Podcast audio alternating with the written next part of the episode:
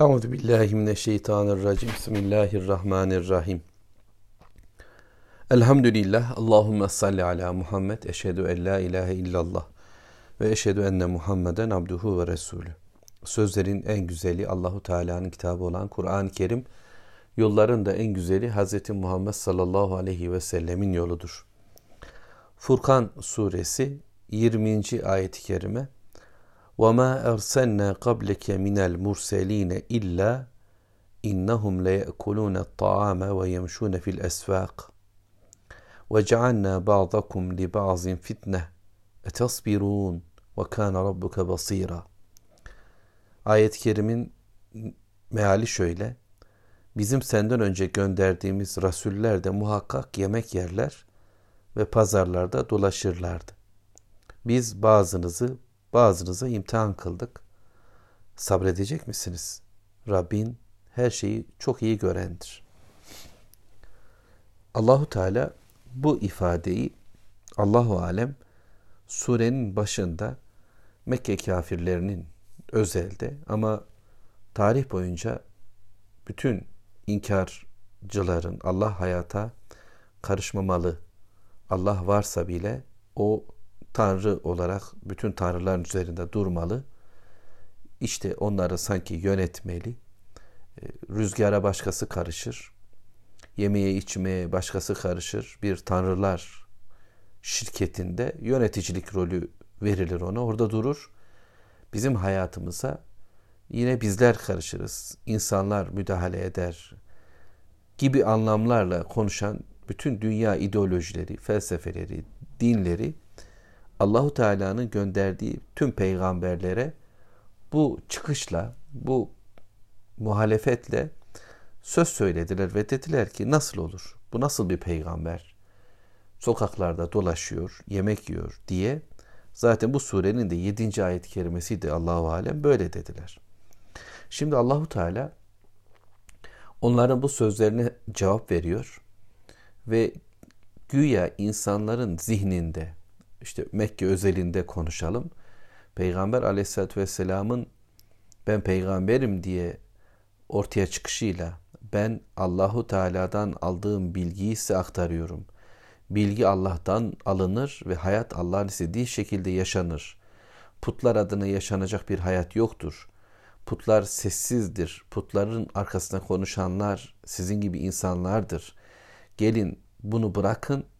Çözümü Allahu Teala'dan ben getirdim Rabbim adına ben söz söylüyorum dediği anda insanlar kulak verdiler. insanlar döndüler. Ne oluyor diye sorgulayacak haldeler. İşte bu sorgulamayı, bu düşünüşü e, engellemek için, yok etmek için Mekke yöneticileri, silah sahipleri, para sahipleri, güç kuvvet sahipleri bilgiyi elinde tutanlar gündemi bu şekilde dizayn edebilmek Peygamber aleyhissalatü vesselamın sözünü yok hale getirebilmek ya da yönünü değiştirebilmek için bir peygamber tanımı geliştirdiler. Bir peygamber yoktur. Bir peygamber olamaz. Allah hayata karışamaz ama illa ki karışacaksa o zaman bu şöyle olmalıydı dediler. Yani yanında bir melek olmalıydı. Hazineleri olmalıydı. İstediğini yerine getirmeliydi. Oysa bu sizin en aciziniz. Çulsuzun teki bakın para kazanmak için sizin gibi çarşılarda dolaşıyor. Rızkı için uğraş veriyor. Sizinle beraber oturup ekmek yiyor. Böyle bir peygamber mi olur? Peygamber dediğin başka türlü olmalı diye önce kendileri inanmadıkları bir peygamberin, peygamberliğin tanımını yapmaya kalktılar. Çünkü onlar öyle bilgililer, öyle bilgeler, hayat öyle tanırlar ki her şey hakkında ahkam kesme hakkı onlarındır. Söz söylemeye yetkisi onlarındır. Ve insanlar onların sözleriyle şekillenirler. Bugün de dünyada yeryüzü yöneticileri, sömürücülerinin tavrı budur. Her şeyi onlar bilir. Özgürlüğü onlar tanımlarlar. Nasıl özgür olunacağını kadının haklarını, erkeğin hakkını, cinsiyet farklılıklarını vesaire, neyin güzel olduğunu, neyin çirkin olduğunu, doğrular ve yanlışları Onlar belirler. Çünkü güç onlardadır, yetki onlardadır ve onlar otomatik olarak haklıdırlar. Ve halkları bu şekilde elde tutmak onların işidir. Çünkü tanrılık yapabilmeleri için tanrılıklarını kabul edecek kullara ihtiyaçları vardır ve onların üzerindeki hakimiyetlerini diri tutacak da bir yalanı sürekli empoze etmeliler. Gözlerinden, kulaklarından içeriye filmlerle, dizilerle, şarkılarla, okul eğitimleriyle, sokak reklamlarıyla vesaire bir bilgiyi canlı tutmalıdırlar. Biz güçlüyüz, söz bizim sözümüzdür, haklı olan biziz diyecekler ve göklerde ve yerde hakim olanı görmeyecek şekilde insanların ahmaklaşması sağlanacaktır. İşte böyle bir dönemde bir peygamber gelir ve ben size Allah'tan bir bilgi getirdim dediklerin dediğinde ise onun sözü kapatılacak, yutulacak, sessizleştirilecek, kulaklardan gönüllere ulaşmasın diye çabalanacak. Ne yaparlarsa yapsınlar illa ulaşacak hale geldiğinde ise sözün konumunu bozacaklar, duruşunu bozacaklar. Yani anlaşılmasın için çabalayacaklardır. Evet bak bu peygamberim diyor ama peygamber böyle olmaz. Peygamber şöyle olur. Önce tanım onlar koyuyorlar. Bu tanımın içini doldurmasını istiyorlar peygamberde. Sen sokakta geziyorsun olmaz diye. Neden böyle yaptılar? Allah en iyisini bilir ama bu adamlar yani şirk toplumlarında kendilerini Allah'a karşı Allah'a rağmen Allah gibi Allah'ın isimlerinden bir isimden pay alarak işte şifa veren Allah'sa biz de şifa veririz tıbbımızla. Rızık veren Allah'sa ekonomik dünyamızda biz de ekmek dağıtıyoruz. İşte vekil Allah'sa bizim de vekillerimiz var. Bizimkiler de karar verir. Allah hakimse biz de hükmederiz diye rol kapanlar bu rolleri sebebiyle kendilerini tanrısal bir noktaya koyarlar. Böylece halk tarafından kolay kolay görülmezler. Halkın içinde değildirler, başkadırlar. Onlar ilahtır, tanrıdır, tanrısal bir durumları vardır, idoldürler.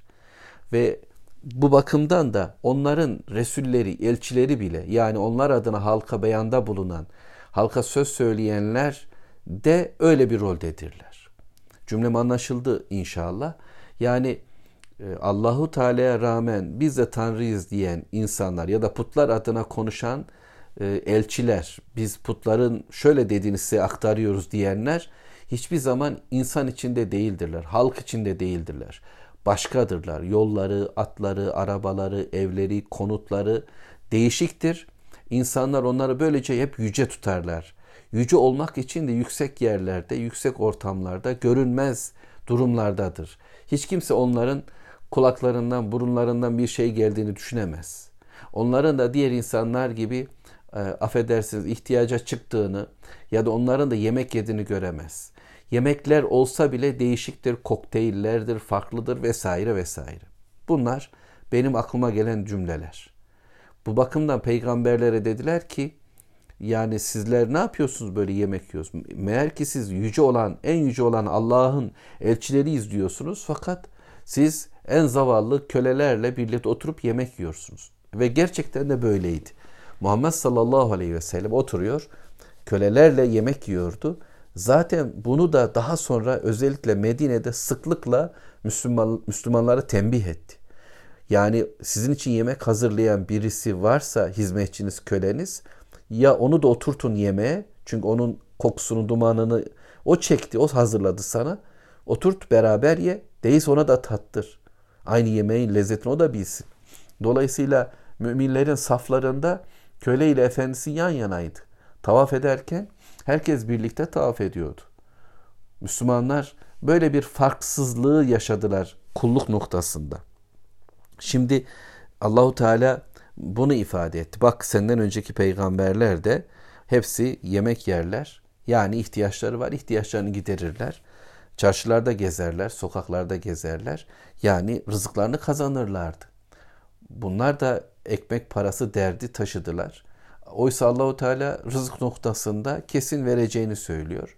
Yiyeceklerimiz de net bellidir ama kullara düşen çabalamaktır. Peygamberler öncelikle bunu öğrettiler. Yani tembellikle, işte tevekkül ediyorum ayağıyla, kenara köşeye yatacaksın sonra bekleyeceksin. Bilakis peygamberler ilk günden beri tüm peygamber aleyhissalatü vesselamlar Allah yolunda bir hayat yaşamalarına rağmen nasıl yemek yeneceğini, nasıl yedirileceğini de öğrettiler. Rızkın nasıl helal bir şekilde hırslanmadan, kanaatle kazanılacağını da bize öğrettiler. Aklıma gelen e, Peygamber aleyhisselamları söyleyeyim. Siz belki başkalarını da düşünürsünüz. E, mesela Hazreti Adem bu noktada e, hatırlarsanız Allahu Teala yeme dediğini yedi. Böylece onun bir yeme işini biliyoruz. E, sonra e, aklımızda Nuh peygamber var. E, onun da gemi yaptığını yani bir çalışma ortamında çalıştığını biliyoruz. Allahu Teala kitabından bildiklerimi ifade etmeye çalışıyorum. E, işte e, artık e, Hud aleyhisselam, Salih aleyhisselam bilmiyorum ne işlerle uğraşıyorlardı. Ama yine Peygamber aleyhisselamlardan özellikle İbrahim aleyhisselamla ilgili bilgilerimiz var. Yemek yiyor, yediriyor, tanıdığına tanımadığına selam veriyordu. Onun tarzı da buydu zaten. Sofrası vardı, insanları buyur eder, onlara yedirirdi, ikramda bulunurdu. E, İbrahim aleyhisselam işi de buydu. Oğlu İsmail e, avcılıkla geçindiğini biliyoruz. Peygamber Efendimizin bir hadis-i şerifinde ondan böyle bahsediliyor. Yusuf Aleyhisselam e, surede zindan arkadaşlarına diyor ki ben size biraz sonra yemeğinizin ne olacağını da söylerim diyor. Böyle bir yemek ortamında onlarla birlikte oluşunu da bu şekilde belki ifade edebilirim. Sonra Musa Aleyhisselam'la alakalı zaten bu konuda epey bir bilgi var. Yani Musa Aleyhisselam'ın e, Medyen'deki yemek yemesi, o sonra çobanlık yapıp çalışması, gayret etmesi bizzat bize anlatılıyor. Yine e, Musa Aleyhisselam'ın Hızır'la yolculuğu öncesinde Yuşa Aleyhisselam'ın yanlarına aldıkları balık yorulunca getir de şunu artık yiyelim deyişi e, yine bir yemek e, bilgisini bize sunar. Ardından Davud Aleyhisselam zaten elinin emeğini yiyen, zırh yapan bir kral hem peygamber bir güç sahibi olmasına rağmen böyle.